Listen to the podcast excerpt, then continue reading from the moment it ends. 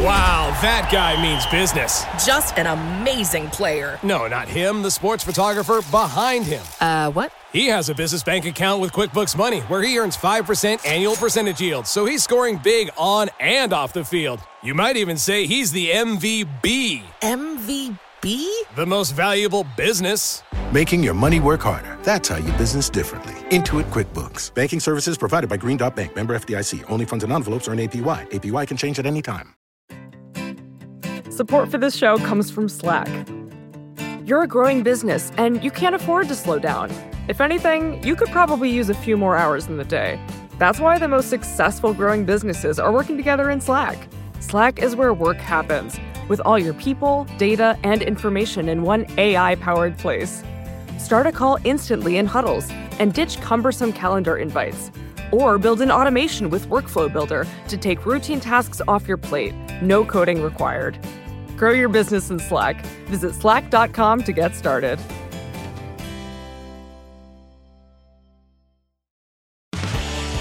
This is Recode Media with Peter Kafka. That's me. I'm recording this segment right now in New York. What you're about to hear is a conversation I had with BuzzFeed's CEO, Jonah Peretti. We had that at the annual Digital Content Next Summit in Miami. It was quite pleasant. Uh, digital Content Next is a trade association that serves the needs of more than 60 premium digital content companies, including Vox Media.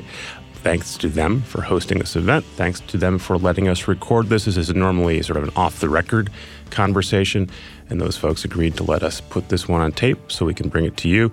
This is a pretty interesting, wide ranging conversation. It's always interesting to hear from Jonah Peretti. Uh, the last time I talked to him on a stage, I think, was a couple years ago, so this is a good time to update the state of the state, digital media, and BuzzFeed specifically. So let's get to it now. Thank you. Welcome. We don't have a lot of time, so we'll, we'll talk quickly. Uh, the last time I talked to you on stage was probably close to two years ago. And at the time, you, were, you had an idea that, that Facebook ought to pay you and other big publishers for your content. Um, and it seemed like the kind of thing that you would say on stage and no one was ever going to take seriously. And then over the last year, that became true. They are now paying you, at least in some way, for, for news, for their news tab. Am I summing that up correctly? How did that come about? Did, did you convince them to do that? I think Robert Thomson's in the room. Did, did he convince them to do that? How, how did you get Facebook, which didn't want to pay for, for we news? Can, we can give Robert? Thomson all the credit Yeah, okay. um, for, that, for that. I don't know if he's in the room or not. But um, uh, I, I think um, when I was first raising money for BuzzFeed, I would talk to investors and they would say, You're going to have to pay the platforms to get distribution. And I said, No, it's going to go the other way. They're going to pay us because, you know, we're making great content for their platforms. And generally, people thought that was, you know, never going to happen. I look now across um, BuzzFeed, and we have around 100 million in revenue that's coming from um, Facebook, Google, Amazon, and uh, Netflix, and that was, you know, nothing almost nothing a few years ago. So it has been increasing in the form of rev share. It's been increasing in the form of, I mean, what I like about the Facebook news announcement is that it's not, it's not tied to a rev share or a CPM. Um, and for news content, um, if it's just if news is just part of a general marketplace, it, real reporting and journalism is always going to cost more to produce. And so if it's just in an open marketplace, you're never going to really be able to support news. It's always going to favor aggregation or entertainment content. So just paying a licensing fee for the news, I think, was a, a good step. I like the fact that it's it's not the normal Silicon Valley. Let's just do a rev share on everything, um, which often ha- uh, results in a race to the bottom. So I understand why Netflix would pay you a license fee to make a show, and we can talk about. We don't actually have much Netflix Okay. revenue, but yeah, yeah. In theory, Yeah. uh, and we can talk about the Amazon stuff in a minute. But but Facebook for a long time wanted no part of this, uh, and Google still really doesn't. How did that shift, and, and how much were you responsible for that? Um, I mean, I, I think you have to ask, you know, Mark Zuckerberg or, uh, you know, some of the Facebook executives who discussed that. But since you're who, here- who was, who was responsible for it or what, what influenced their, their thinking? I know a lot of people ha- over the years have talked with, you know, Facebook people from Mark all the way, you know, up and down the organization. I, you know, have brought in printouts to Facebook showing um, the um, the cost of, of, of producing news just on a on a um, RPM basis, like how much does it cost to generate an impression of a quali- of quality journalism, and how much Facebook was paying in, in a rev share, and were, you know, it was something that resulted in a loss every time we do more journalism, and so I think they understand that that that that was not sustainable. Yeah, I remember asking about this around the same time, maybe a couple months after you talked about it on stage. Uh, at an event, and I asked him, "Are you going to pay?" You were asking for it. Murdoch was asking for it, and he just blinked at me like it was a foreign concept. So, so something shifted. Um, I guess maybe we'll get him on stage next year and ask him. Um, do you think that is a permanent state of affairs where Facebook is going to pay you for this content, or is this sort of a one off or a trial? I mean, I think that there's a model where every major platform pays a little bit for news, and then um, between five or six or eight different platforms, that can be sustainable for free freely distributed public uh, news. Um, I know a lot of a lot of people here um, run subscription businesses where they're maybe not syndicating their news to other places, but there always has been sources of quality journalism that are freely available to the public, and I think there needs to continue to be sources of quality journalism that are freely available to the public. Um, and one way that could work is strong owned and operated plus syndicating to five or six or eight different places and getting paid for each of them. And then the platforms don't need to be in the news business because they don't really they're not comfortable being in the news business.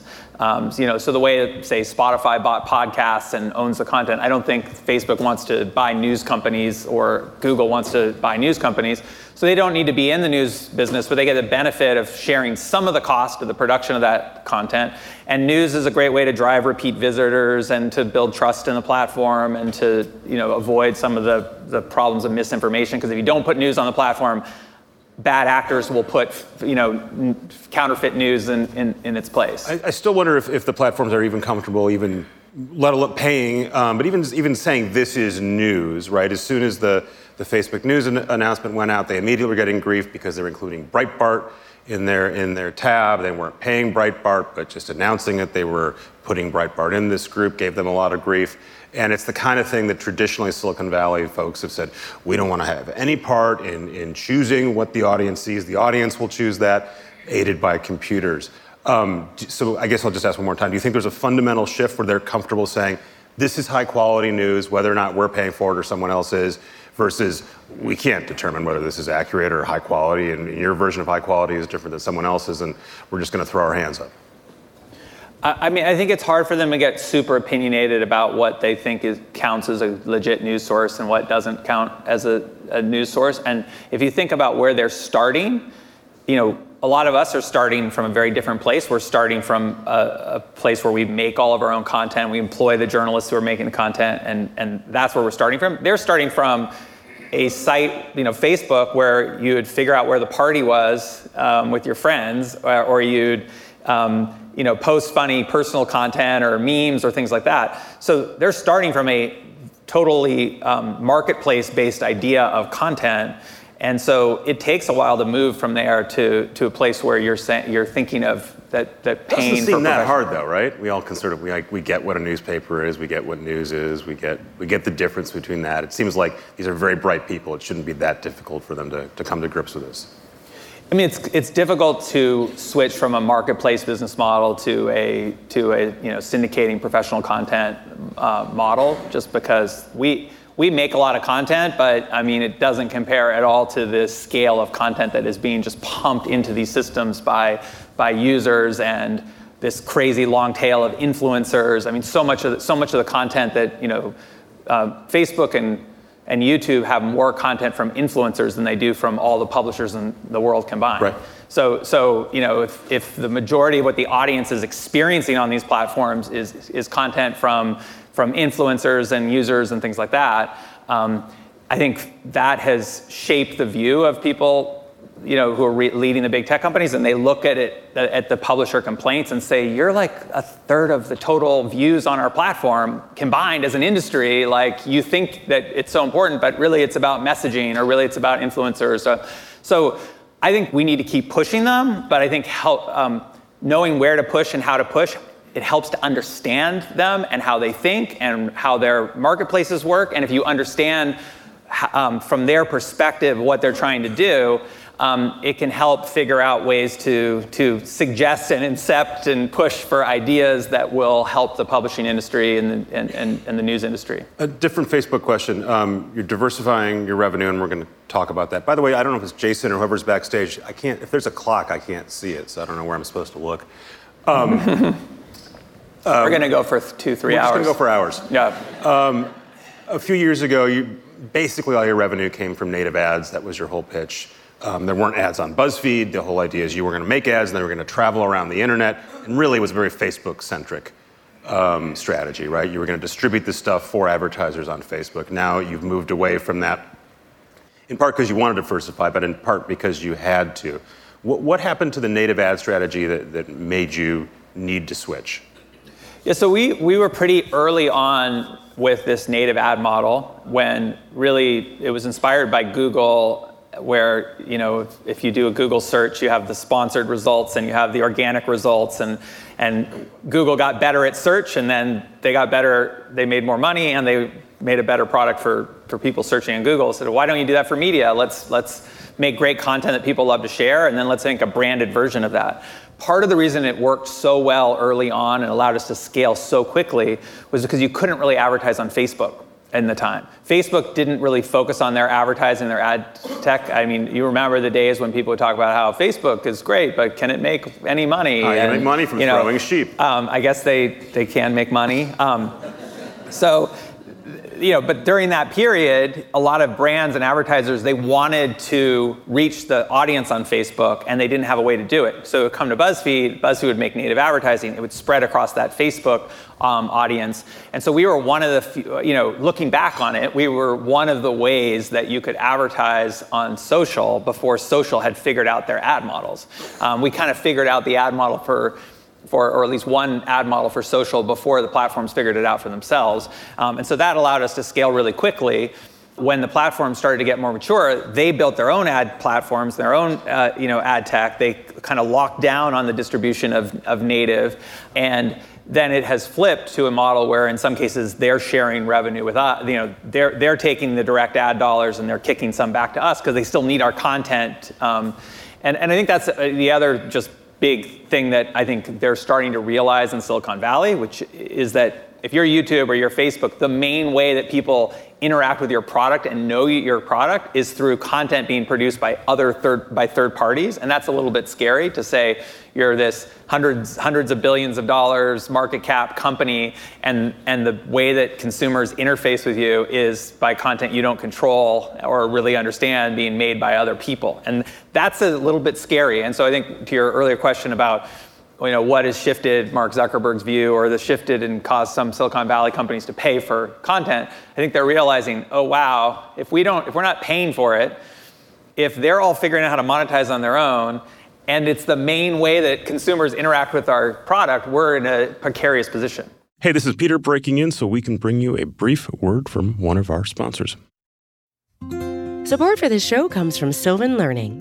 As a parent, you want your child to have every opportunity, but giving them the tools they need to tackle every challenge, that takes a team. Now more than ever, educational support tailored exactly to what your child needs can make all the difference. That's why parents have trusted Sylvan Learning for 45 years as the ultimate teammate in their child's educational journey, instilling in them a love for learning and a passion for reaching the next level. And Sylvan's Insight Assessment can identify gaps in learning and areas that could be of concern for your child. It's a 360 degree view into your child's learning that you can't find anywhere else and helps ensure that your child didn't miss something in school that might put them at a disadvantage in the future. And right now, it's the best price of the year at $29. Go to sylvan29.com to learn more and get your child's assessment for only $29. That's S Y L V A N 29.com. And now we're back with Jonah Peretti. So, this idea that this platform idea, right, which is sort of the dominant economic model, right, or everyone wants to fund one, everyone wants to run a platform um, because all the inputs you're not paying for generally. Um, do you think we're going to sort of we're having a sort of reset or reevaluation of that? That you know, there's fundamentally maybe this stuff doesn't work at scale or it's not sustainable. Um, we can point to any different platform that's got any kind of problem with stuff they can't control coming in. Do you think that changes? I mean, it's separate from what we're talking about in terms of revenue, but it's a, it's a broader question. I mean, it, it feels to me like marketplace companies have gotten bigger and bigger, and they're continuing to grow much faster than the rest of the economy and they have lots of problems. And so that's caused a lot of anxiety, which is why we talk about it. But I, I think you know people like to use Uber, they like to use Airbnb, they like to buy stuff on Amazon, and so much of Amazon's inventory is now marketplace driven. And so we're moving into a environment where every major industry is being defined by these marketplace companies and online services companies. And even if you're if you're amazon you know you're a pioneer in it but then you know walmart is now becoming an online you know business. And and so everything is moving more towards marketplaces not less towards marketplaces. The question is are those marketplaces becoming more managed um, and a lot of work that BuzzFeed is doing is curating those marketplaces. So looking through everything on Amazon and finding interesting shopping content, or looking through all the different places you could travel on, um, you know, a, a, a you know places you could stay in a hotel or travel and like where are the ones that are actually worth your time and so how do we create a trusted layer on top of these giant marketplaces that help people figure out out of this infinite choice what is worth doing what is worth trying? Because i don't think marketplace model is going away. In fact everything so they're points staying, to and it gonna, your, your pitch is we're going to be the layer on top of that and that's that was in this memo that you put out at the beginning of the year so you provided a nice segue for me um, where you talk about that you've been talking about this for a while that you're shifting from basically all native ads to a wider mix of revenue. I think you had nine boxes a couple years ago, and now I don't know, five or six different slices of the pie chart? Commerce has been a, a very fast growing business for you. In my mind, that is affiliate links and then licensing deals with people like Walmart. Am I summing that up correctly? Uh, yeah, it, it, really started in the retail industry um, where we are curating products and helping people find stuff that they might want to buy. And we have seen this compression of the marketing funnel where people are going from inspiration to transaction much more quickly. Um, I think because they're doing everything on their phones. You know, the old sort of model is you'd read a magazine that would talk about a cool vacation destination, then you'd go and do a Google search later on a desktop computer the, the top search result would probably be a, an, a, an OTA like Expedia or Booking. Then you click to and get the hotel and the airline. And it was a multi step kind of process. Um, and in that process, Google would take the majority of the profits. And it feels like the most important parties in the chain are the, are the publisher that makes someone want to travel and go on a trip and inspires them, and the hotel and airline which delivers on it. But all the, the profits are skimmed out in the middle from the OTAs and, and, and Google, especially. And I think that's one of the underappreciated things in the in the industry right now. Like people talk about you know Facebook and and Google in very direct ways that they're maybe hurting publishers or or taking revenue from publishers. But the biggest thing is this indirect thing, which is we all create content. We inspire people to try something new, buy something new, join a new uh, community, go on a vacation. They get that moment of inspiration, and then they leave to go do a Google search, and the Google search, you know, converts, and then Google says, "Look at this! We we right. we got credit for four thousand dollars, uh, a four thousand dollar vacation because we were the last click." Um, and I think that is a problem that is starting to be solved with some of the commerce and affiliate models that, that we're seeing that's, emerge. That attribution problem is an old problem. People have been trying to solve it for a long time. Um, and the affiliate link idea is a, is a pretty clear way that you can skip a bunch of steps, right, and get paid or at least rewarded in some way. Um, and then some of the downsides, right, are, are there's an editorial question um, why are you recommending this to someone? Um, you need to disclose that, but also sort of what kind of content are you producing? Are you producing content because you want to generate that, those affiliate links? Um, and then I think the other big issue for anyone here in this room to think about is is this an Amazon Google business? And if so, are you looking at another version of a duopoly? Or is there some way where that's going to offer a publisher more options than one or maybe two dominant sort of vendors?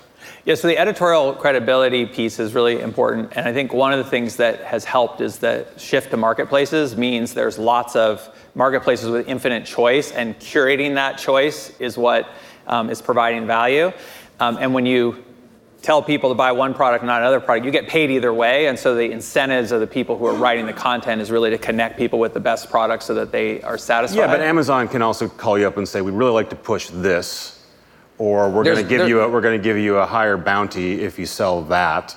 And there's a natural shift. And even if you guys don't do it, maybe there's another publisher who will. And maybe the consumer has no idea this is going on, but it seems like inevitably you're going to end up with, with, with problems. Yeah, there's abs- you absolutely have to operate with high ethical standards and high um, levels of integrity. It's true in news that if you write about certain topics, you might get a higher CPM, and you know that doesn't affect most journalists who or are. You, gonna, or you get more page views, right? Maybe at a lower CPM. I mean, everyone right. deals with there's a all, version There's all this. kinds of economic um, incentives that can corrupt the editorial, which is partly why you know companies that take content seriously are important, and companies that care about building long-term trust are important. And and and and so, and so um, I think there's ways of doing it that really just help publishers get credit for the fact that that we're the ones who are inspiring new behaviors and new activity, and we often aren't getting paid for that. And it is a long. This attribution problem is a long.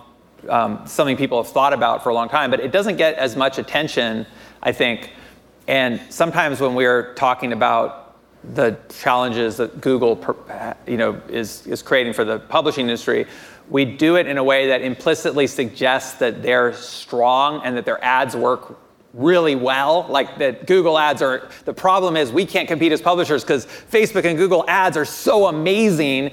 And um, in some ways that can cut against our own interests to make an argument that like, yeah, they should throw some money to us, but because we can't compete because their ads advertising is awesome and, and we just can't compete with all that targeting and data they have. What if the truth is actually that a huge percentage of Google advertising is taking credit for transactions that would have happened anyway? That you're going to go stay at this same hotel you stay with your family every single year, and you do a Google search, click the sponsored link, and Google is taking a cut of that, and you would stay there no matter what. Like Google had nothing but maybe a slight convenience of driving there that they should have provided, ed- you know, with their editorial links.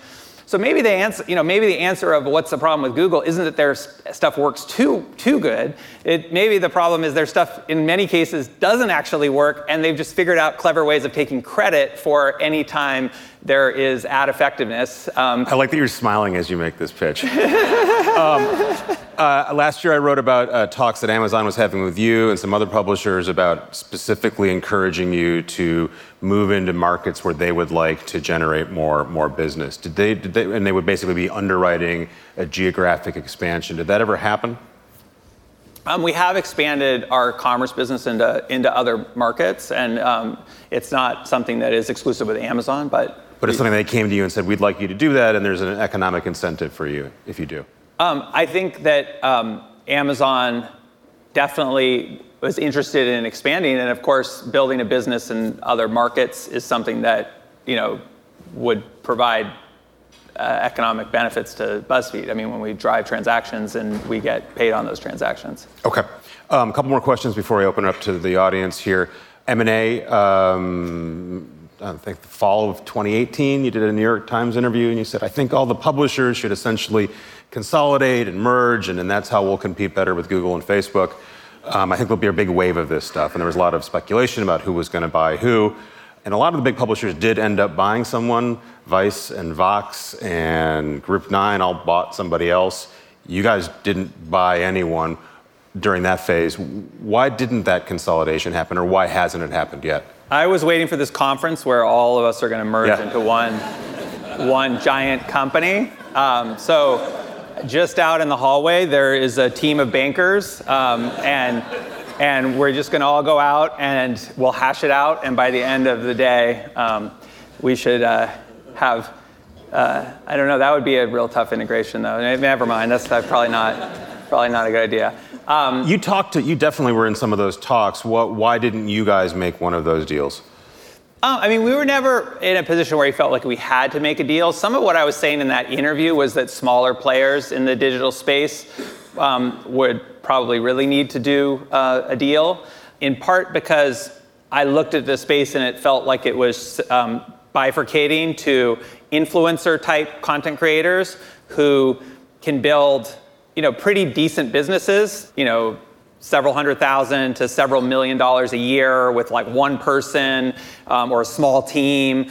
Uh, and they had a lot of advantages that big media companies don't have. Lower cost structure less uh, uh, uh, rules and constraints and the kind of content they can make in some, in some cases. Um, and um, they were they're providing a lot of the content to the big platforms. And so they are a huge force. And, and so i was looking at those kinds of companies.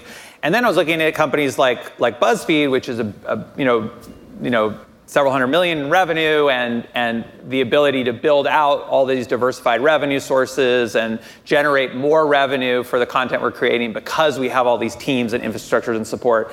And it just felt like there were a lot of companies that were in the middle where they didn't have the leanness of the influencers to be able to operate um, you know, more efficiently, but they also didn't have the ability to bring in enough of the talent and business and things like that. And so it felt like those those companies were in a position where they needed to needed to, to merge. And, and, and what about the the bigger companies? My employer, Vice. I mean, Vice bought Refinery maybe somewhere in the middle, uh, the discussion we're having. But do you see that the bigger your your company, the bigger companies merging as well? Um, I don't think that there is as pressing a need. Like I, I think for the, the those mid-sized companies, yeah. it makes a lot of sense to join a bigger company. Um, for the bigger the bigger digital, you know, digitally native companies, um, I think Vox is at scale and can operate, you know, effectively. BuzzFeed's at, at scale. There's a few, you know bigger companies that, that, are, that, that can do that. Um, it could make sense for some of them to, mer- you know, could be, it could be makes they could they could you could see bigger combinations that could make sense but i don't think there's um, there's an urgency for it. Last question. You, you said uh, in this memo that you wanted to buy a company called meetup. This is one of the many companies that WeWork bought and is now furiously trying to sell off. Um, and this is part of a strategy you had for paid social why did you want to buy Meetup, and, and what does paid social look like for BuzzFeed? I mean, I had a vision for, for how Meetup could be part of BuzzFeed that, that I was really excited about, which was essentially we've been seeing more and more that our content is inspiring action in the world, and kind of, you know whether it's transactions in our commerce business or, or, or just people going on trips or trying things, joining communities, finding and discovering new fandoms. We see content really driving action. And I thought that Meetup could be another way to have something downstream from that, where when people get excited and engaged with our content, they could then connect and meet with people in the real world, um, and that we could integrate in an interesting way that would um, drive a lot of, of value.